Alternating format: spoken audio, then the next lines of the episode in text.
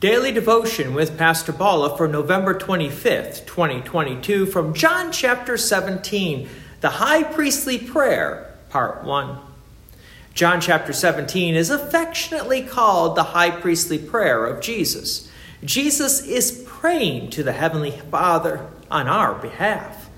Jesus knows that the disciples are listening, so this prayer is also a beautiful teaching point for us as Christians. So let's begin. John chapter 17, verse 1.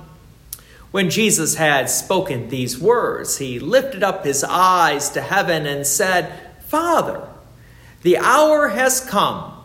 Glorify your Son, that the Son may glorify you, since you have given him authority over all flesh, to give eternal life to all whom you have given him.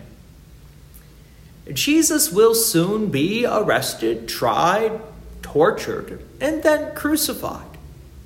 So, what is Jesus concerned with? Glorifying the Father. If we knew that we would be tortured and then die, would we be concerned about glorifying God? Maybe we should be. Maybe we should learn how to die well.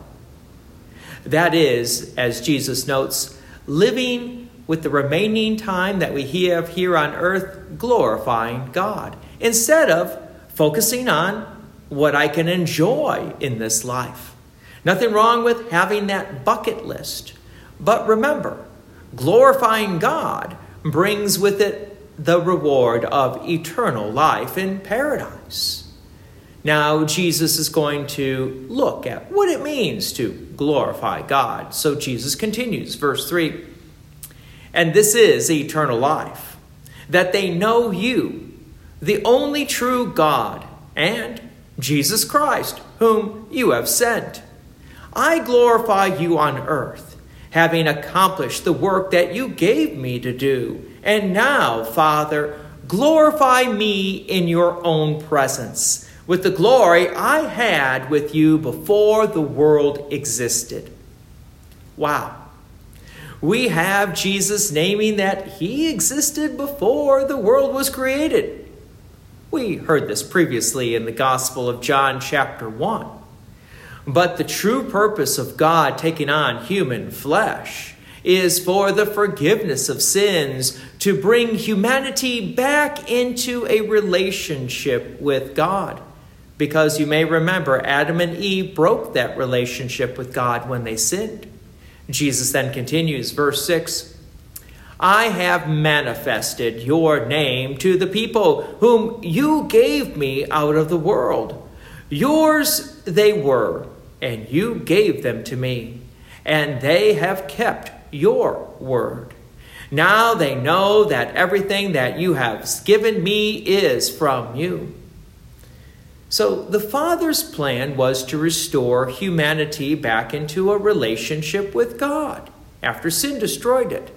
And in order for that to take place, the second person of the Holy Trinity was take on flesh and blood. And everything is now in motion for that to be accomplished. Jesus would die on the cross according to the plan of God the Father to restore humanity back into a relationship with its Creator. Verse 8 For I have given them the words that you gave me, and they have received them, and have come to know in truth that I came from you, and that and they have believed that you sent me. I am praying for them.